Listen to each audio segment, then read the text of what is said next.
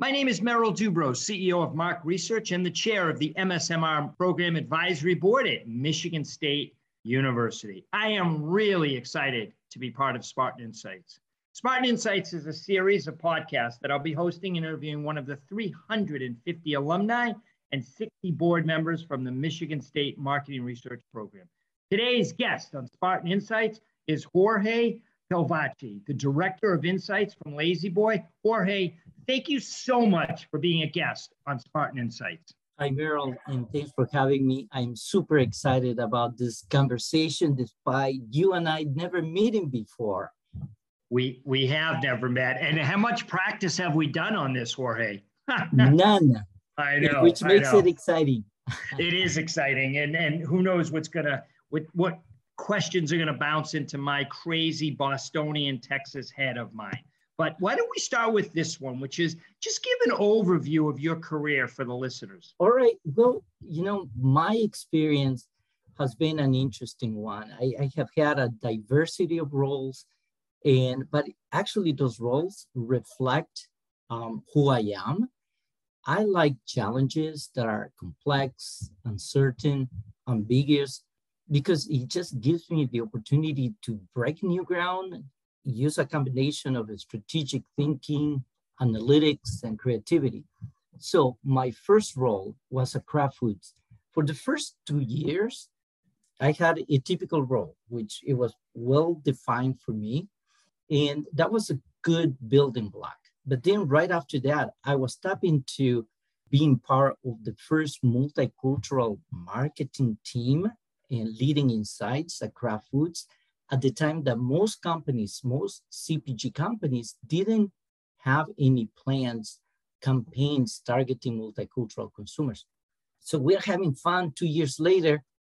My team is featured in the Wall Street Journal, Advertising Age, and many other business magazines, and we're being recognized for breaking new ground.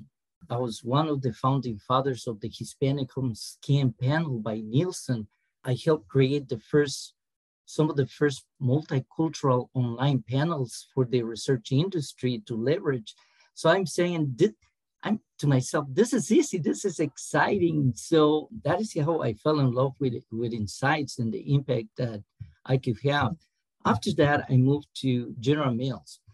I have always been intrigued by innovation. And here I was leading the insights team in innovation in the cereal division. And believe me, it's, it's not easy because in cereal, everything that could have been done has been done. And so innovation is tough.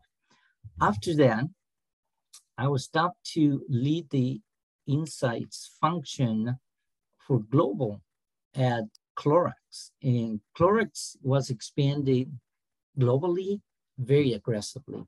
So setting up teams globally was was very exciting. It was different. After that, I joined Amway Global, and I was hired to transform the insights function to become more efficient, more effective across the world. So as you can see, I have done research in more than 60 countries, personally traveling, having a true understanding of the culture, the society, religion, human interaction at a deeper level. So that has been my experience before I joined La-Z-Boy. That's great. So let me ask you this enormous, iconic brands always on the client side was that was that truly a conscious decision or something that frankly I followed the opportunities or kind of you just fell into it? Well, I actually did work short period of time with a company NFO. Okay. And that is when we were trying to create this online multicultural panels and it was breaking new ground, but it was extremely difficult not only because there was no penetration or limited penetration of African Americans, Hispanics, and Asians into the internet, but they didn't have the equipment. So we got to the point that even we purchased equipment and computers so that we can create panels. mm-hmm. um, but it, it become a little bit too complex. So at that time, I decided to go back to the client side, and there is a reason for that. I mentioned that I need to drive a strategy. And for me, doing the research is just the first step. I will say that 80% of the work is later. When you start influencing, you start driving decisions, and you start influencing not only strategies, but the vision of the company and changing the culture of the company to become more consumer centric. That's really, really interesting for sure. You know, truth be told, I have about 28,500 connections on LinkedIn. And when I did a little research, since we had never met, when I was looking at your profile on LinkedIn, I was really, I like how you phrased yourself. Your profile had you listed as a global thought leader. Okay. I've, I've heard that one before, and that's a good one.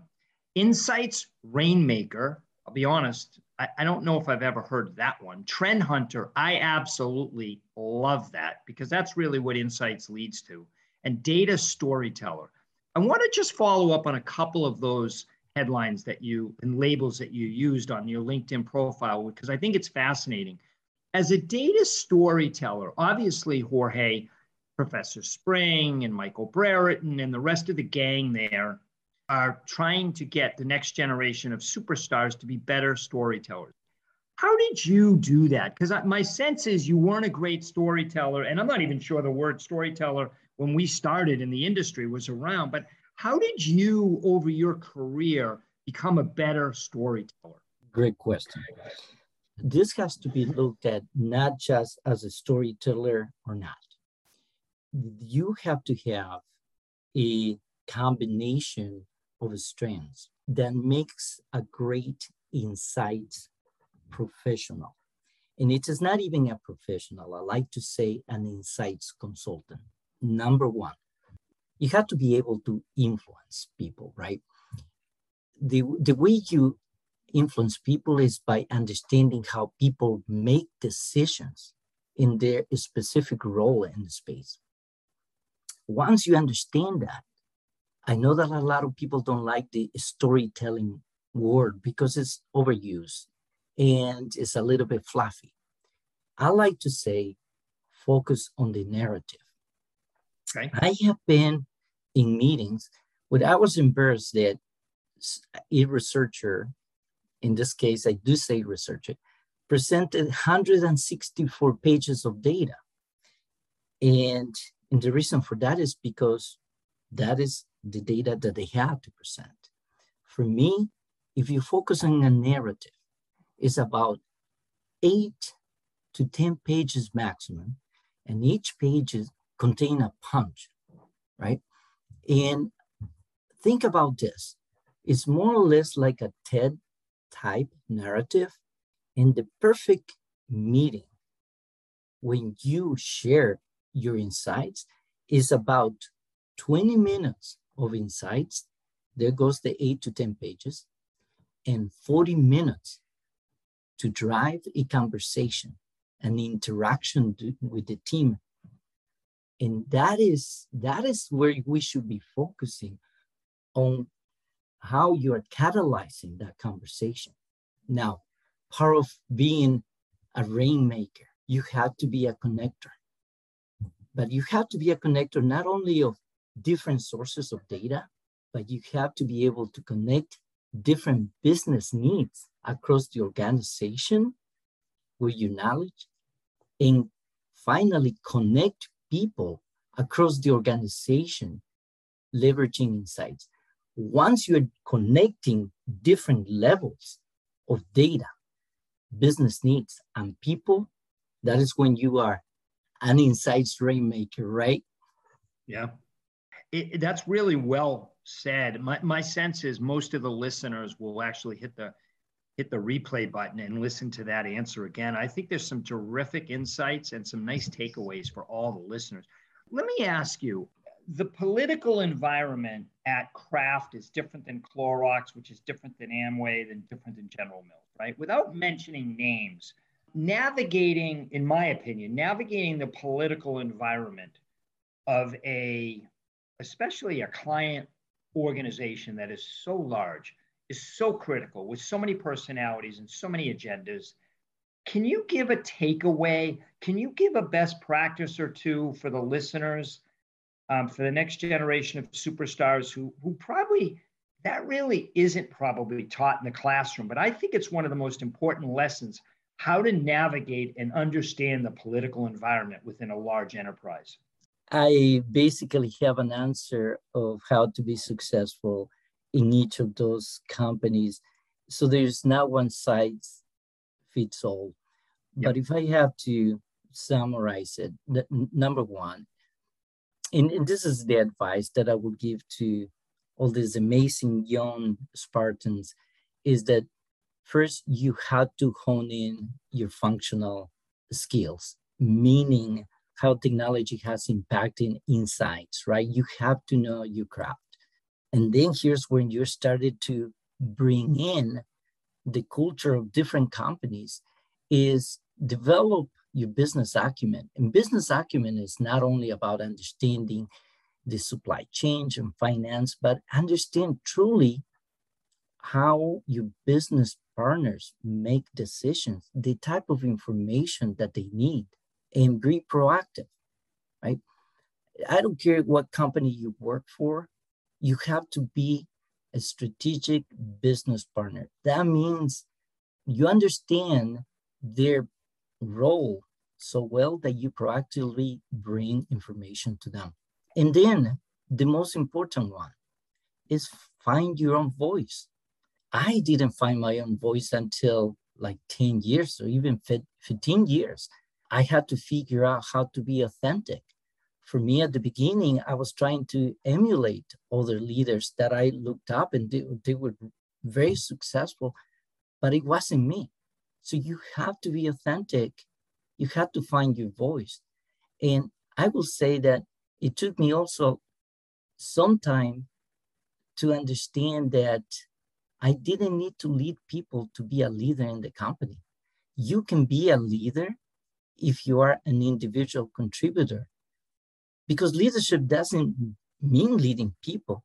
It is all about influencing people, adding value, bringing people along because they trust you. That is what leadership is about. Yeah, I, I got to tell you something. Have you ever presented in the classroom to the young Spartans? Yes. Don't remember exactly, but I have had an invitation to speak at the at this program. Yeah. Because I got to tell you something, you frame things a lot different than most. And I've, I've talked to a lot of people. My gray hair that I have on my head is real. And the way that you frame that and the way that you you talk about it and your authenticity by saying, hey, you know what? I mean, I love when leaders say, you know, it took me 10 or 15 years to find my my voice, my own voice, and to emulate other people. That wasn't authentic. That wasn't real. I mean, the way that you said that is is very impressive. And it's there's so many ways that to learn, but but to hear it from a professional who's been in the industry for 20, 25 plus years, who's very, very successful is is amazing. And I would uh, hope that that Michigan State gets you in there every semester to teach the young superstars. Let me ask you this: in terms of changes during COVID, a couple of years, and obviously, if I'm not mistaken, you took this job during COVID, right? Your new job. Correct. Right. So you you took this. Maybe you're on board. I don't know, four or five months, whatever it is. So you took the job during COVID can you, without giving up company secrets, I think it might be interesting for the listeners to know hey, my top three priorities in 2022 are blank, or my th- top three goals, or my marching orders from my boss is this. Can you speak to that without giving up too much? Yeah, actually, let me approach this good question in, in a perhaps um, more personal way.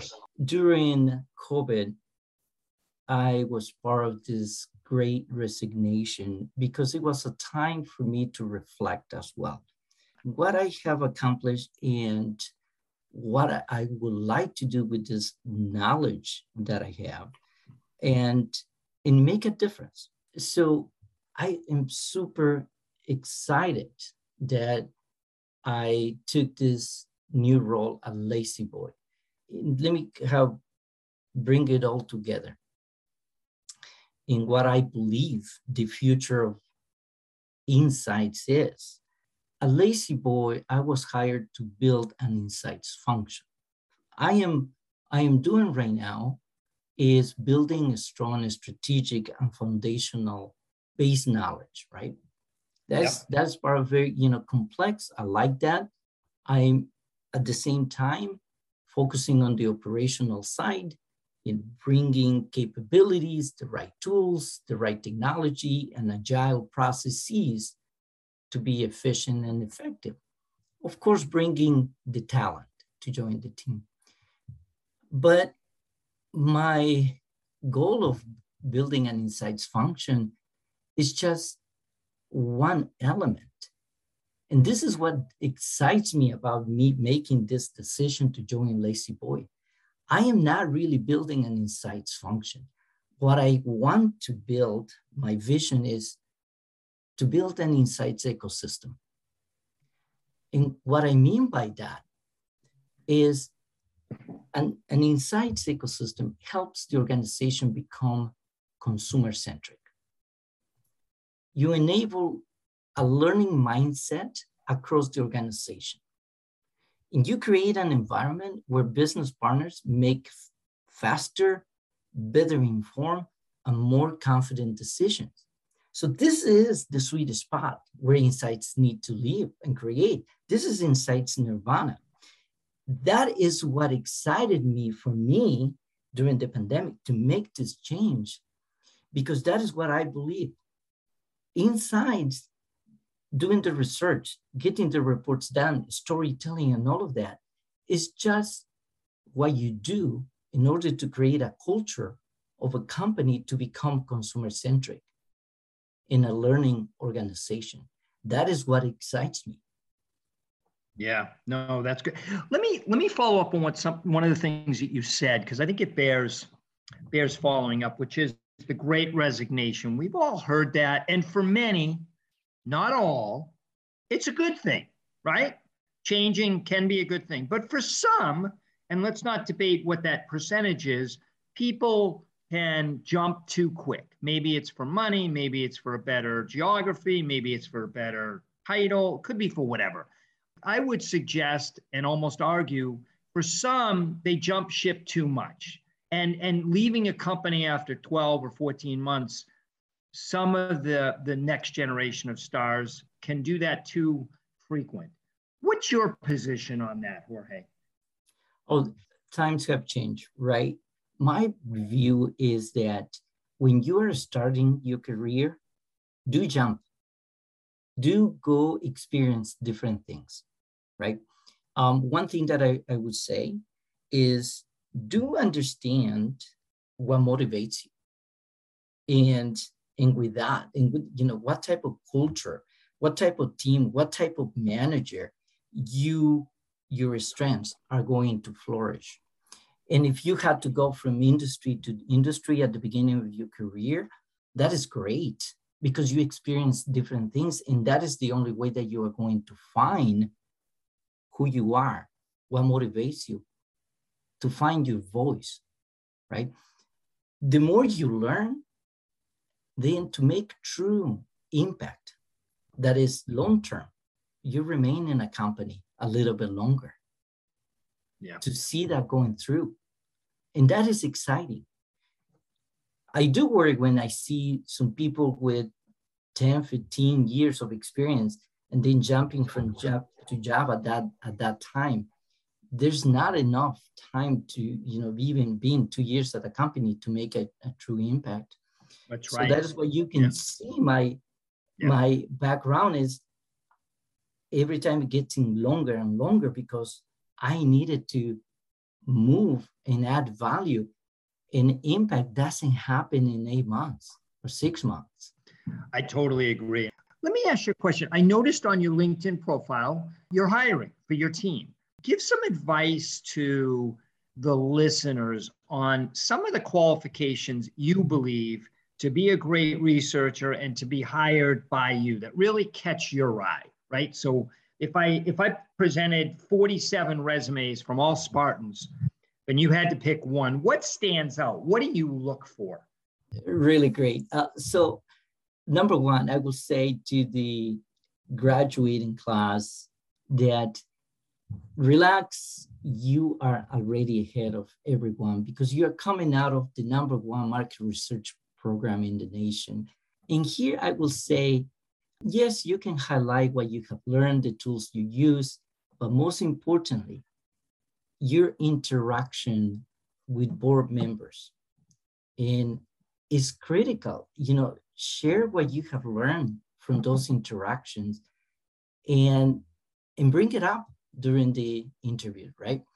I will also say, don't ask just typical questions such as, tell me about the culture of the company. Ask questions such as, what is the most important challenge that the company is currently facing and how is insights playing a role to provide solutions or minimize the risk? Meaningful questions what in what I'm looking for is somebody who is motivated, is passionate. I will say, you know, the right attitude. It is extremely important for me that this person is going to fit in within the culture of the company. And it's somebody who is an entrepreneur, self-started, self-motivated. That is what I'm looking for. I at this, you know, in entry-level positions, I am not expecting somebody to know how to do research. That that I can teach, that I can train. I cannot train for somebody who is motivated, right? Yeah, no, that's that's good stuff. Well, let me tell you something, Jorge. I, I have really, really, really enjoyed our time together and appreciate everything and your insight on Spartan Insights. My name is Merrill Dubrow, and thanks everyone for listening.